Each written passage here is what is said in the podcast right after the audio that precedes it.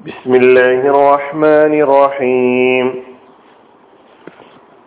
സൂറത്തുൽ ഗാഷിയ ആയത് നമ്പർ രണ്ട് മൂന്ന് وجوه يومئذ خاشعة عاملة ناصبة അന്ന് ചില മുഖങ്ങൾ പേടിച്ചരണ്ടവയായിരിക്കും. അധ്വാനിച്ചവയും ക്ഷീണിച്ചവയുമായിരിക്കും. സുറാൽ റാഷ്യയിലെ രണ്ടാമത്തെയും മൂന്നാമത്തെയും ആയത്തുകൾ. വുജോഹുൻ ചില മുഖങ്ങൾ. യൗമ ഇതിൻ അന്ന് ആ ദിവസം. ഹാഷ്യ പേടിച്ച പേടിച്ചരണ്ടവയായിരിക്കും. ആമിലത്വൻ അധ്വാനിച്ചവയും നാസ്വിപത്വൻ ക്ഷീണിച്ചവയും അല്ലെ തളർന്നവയും. നരകാവകാശികളെ വർണിച്ചുകൊണ്ട് അവർക്ക് സംഭവിക്കുന്ന അവസ്ഥകൾ എന്താണ് എന്നാണ് രണ്ടാമത്തെ ആയത്ത് മുതൽ ഏഴാമത്തെ ആയത്ത് വരെ പ്രതിപാദിക്കുന്നത്. ഒന്നാമത്തെ ആയത്തിൽ അൽ റാഷിയ എന്താണ് അൽ റാഷിയ കൊണ്ട് ഉദ്ദേശിക്കുന്നത് എന്ന് കഴിഞ്ഞ ക്ലാസ്സിൽ നാം മനസ്സിലാക്കുകയുണ്ടായി. ലോകത്തിന്റെ വ്യവസ്ഥ താറുമാറാകുന്നത് മുതൽ മാനവരകിലം ഉയർത്തെഴുന്നേൽക്കുകയും അള്ളാഹുവിന്റെ കോടതിയിൽ രക്ഷാ ശിക്ഷകൾക്ക് വിധിക്കപ്പെടുകയും ചെയ്യുന്നത് വരെയുള്ള എല്ലാ ഘട്ടങ്ങളെയും ഉൾക്കൊള്ളുന്ന ഒന്നാണ് അൽ റാഷിയെ കൊണ്ട് ഉദ്ദേശിക്കുന്നത് എന്ന് കഴിഞ്ഞ ക്ലാസ്സിൽ പറയുകയുണ്ടായി. അന്ന് ഉജൂഹുൻ ചില മുഖങ്ങൾ. അവ ചില മുഖങ്ങൾ എന്നുപയോഗിച്ചുകൊണ്ട് അർത്ഥമാക്കുന്നത് ചില ആളുകൾ ചില വ്യക്തികൾ എന്നാണ്. വജുഹുൻ എന്നതിന്റെ ബഹുവചനമാണ് വുജൂഹ്. വജുഹ് എന്ന് പറഞ്ഞ അർത്ഥം മുഖം. വുജൂഹ് മുഖങ്ങൾ. വജുഹുൻ മുജൂ വുജൂഹുൻ. വുജൂഹുൽ കുഫാർ സത്യനിഷേധികളുടെ മുഖങ്ങൾ. അതാണ് ഇവിടെ ഉദ്ദേശിക്കുന്നത്. നമുക്കറിയാം മനുഷ്യ ശരീരത്തിലെ ഏറ്റവും പ്രധാനപ്പെട്ട ഭാഗമാണ് വജുഹ് എന്ന് പറയുന്നത് മുഖം എന്ന് പറയുന്നത്. ആ മുഖം വഴിയാണ് ഓരോരുത്തരുടെയും വ്യക്തിത്വം തിരിച്ചറിയപ്പെടുന്നത്. മനുഷ്യൻ ഏതവസ്ഥയിലാണ് എന്തിനെയാണ് അഭിമുഖീകരിച്ചു കൊണ്ടിരിക്കുന്നത് എന്നതിനെയൊക്കെ പ്രതിഫലിക്കുന്നത് അല്ലെങ്കിൽ പ്രതിഫലിപ്പിക്കുന്നത് അവന്റെ മുഖമാണ്. അതുകൊണ്ട് ചില ആളുകൾ എന്ന് പറയുന്നതിന് പകരം ചില മുഖങ്ങൾ എന്ന് പ്രയോഗിച്ചുകൊണ്ട് ഭാഷയിലെ വളരെ സുന്ദരമായ ഒരു പ്രയോഗമാണ് ഖുർആൻ ഇവിടെ നടത്തിയിട്ടുള്ളത്.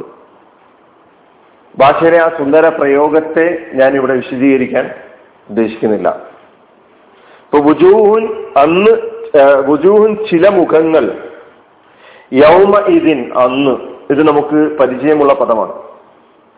ഖാഷിഅത്തുൻ പേടിച്ചരണ്ടവയായിരിക്കും. ഖാഷിഅത്തുൻ. ഖശഅ ഫഹുവ അതാണ് അതിന്റെ ക്രിയ മുതലുള്ള രൂപം. ഖശഅ എന്നതാണ് മാതേഫിയോൽ യഖ്ശഉ എന്നത് മുനാരേഫിയോൽ ഖുശൂഅൻ എന്നത് മസ്ദർ അതിന്റെ ഇസ്മുൽ ഫായിലാണ് ഹാഷിഉൻ എന്നത്. ഈ ഹാഷിഉൻ എന്നത് മുതക്കറാണ് പുല്ലിംഗ പ്രയോഗമാണ്. അതിന്റെ മുഅന്നസാണ് ഹാഷിഅത്ത് എന്ന് നമ്മൾ ഈ ആയത്തിൽ കാണുന്ന കലിമത്ത്.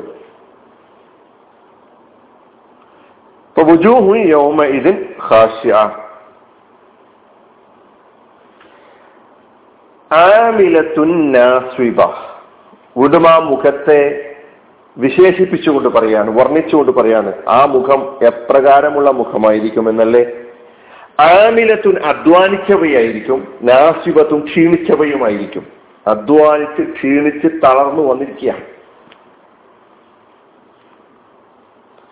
പണ്ഡിതന്മാര് ഇതിനെ എങ്ങനെയൊക്കെ വിശദീകരിച്ചു എന്ന് നമുക്ക് നോക്കുന്നതിന് മുമ്പ് ഈ പദം നമുക്കൊന്നുകൂടി അതിന്റെ പദാനുപത പ്രയോഗങ്ങൾ ഒന്നുകൂടി ശ്രദ്ധിക്കാം. ആമിലത്തുൻ എന്നത് ഇസ്മാണ് നാമരൂപമാണ്. ആമില യമലു ആമലൻ ഫഹു ആമിലുൻ. ആമില എന്നതാണ് മാതേക്കയിൽ പ്രവർത്തിച്ചു അധ്വാനിച്ചു എന്നൊക്കെയാണ് അമില എന്ന് പറഞ്ഞാൽ അർത്ഥം. യമലു അതിന്റെ മുതാരി ആമലൻ എന്നത് മസ്തർ അതിന് ഇസ്മുൽ ഫായിലാണ് ആമിലുൻ എന്നത്. ആ ആമിലുൻ എന്ന മുതക്കറിന്റെ മുഅന്നസായ രൂപമാണ് ആമിലത്തുൻ. അപ്പൊ ആമിലത്തുൻ.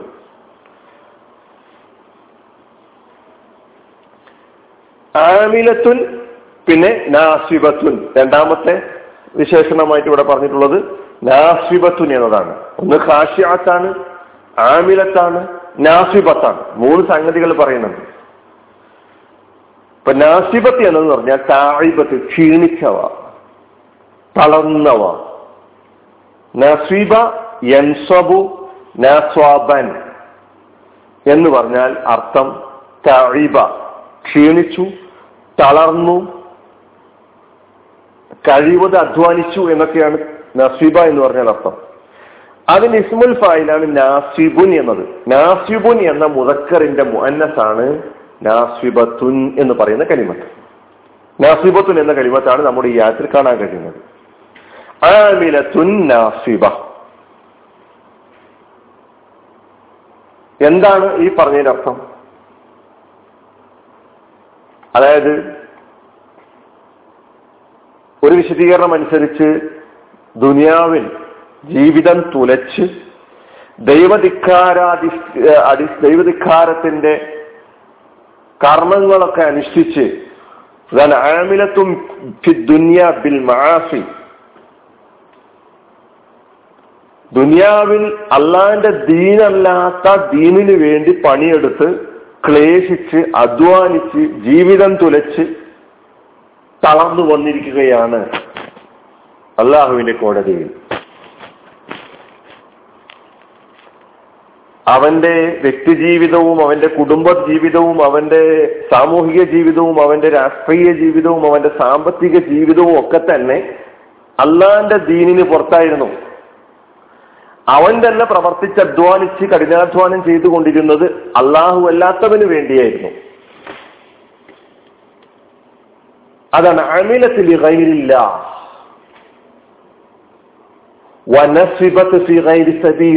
അള്ളാന്റെ വഴിയിലല്ലാത്ത വഴിയിൽ അധ്വാനിച്ചു ക്ഷീണിച്ച് അള്ളാഹു അല്ലാത്തവർക്ക് പണിയെടുത്ത് വന്നവൻ. ഇതാണ് ഒരു വിശദീകരണം. മറ്റൊരു വിശദീകരണം ആമിലത്തും ആമിലത്ത് എന്നതുകൊണ്ട് ഉദ്ദേശിക്കുന്നത് ദുനിയാവിൽ അള്ളാഹുവിനെ ധിക്കരിച്ചുകൊണ്ട് അധ്വാനിച്ച് പണിയെടുത്ത ആൾ. നാസിബത്ത് എന്ന് പറഞ്ഞാൽ അങ്ങനെ നാസിബത്തും ഫിലാഹിറത്തിൽ നാളെ പരലോകത്ത് തളർന്നിരിക്കുകയാണ്. ഫിന്നാരി നരകത്തിൽ ഈ അർത്ഥങ്ങളൊക്കെ നാം ഈ ആയത്തിന് മനസ്സിലാക്കി വെക്കാവുന്നതാണ്. ഏതായിരുന്നാലും ദൈവധിക്കാരപരമായ ജീവിതം നയിക്കുന്ന ആളുകളുടെ അവസ്ഥയാണ് ഈ രണ്ടായത്തുകളും നമ്മുടെ മുമ്പിൽ വെക്കുന്നത്.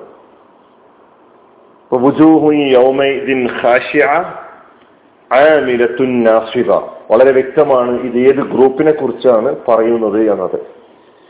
ഈ ഗ്രൂപ്പിൽ പെടാതിരിക്കാനാണ് നമ്മുടെ പണി. നമ്മുടെ അധ്വാനം മുഴുവനും ഈ പറയപ്പെട്ട വിശേഷണങ്ങളോട് കൂടിയിട്ടുള്ള ആളുകളുടെ വ്യക്തികളുടെ ഗ്രൂപ്പിൽ പെടാതിരിക്കാൻ വേണ്ടിയായിരിക്കണം. അള്ളാഹു സുബാനുവത്താൽ നമ്മെ കാത്തുരക്ഷിക്കുമാറാകട്ടെ. ഈ രണ്ട് ആയത്തുകളിലൂടെ അള്ളാഹു നമ്മെ പഠിപ്പിച്ചിട്ടുള്ള വുജൂഹുൽ കുഫാർ സത്യനിഷേധികളുടെ മുഖങ്ങൾ എന്ന് പറഞ്ഞുകൊണ്ട് പറഞ്ഞിട്ടുള്ള ആ ആളുകളിൽ നമ്മെ അള്ളാഹു ഉൾപ്പെടുത്താതിരിക്കുമാറാകട്ടെ. വാഹിർദാവാൻ അലഹമുല്ലാ റബുലാലമീൻ അസ്സാം വലൈക്കും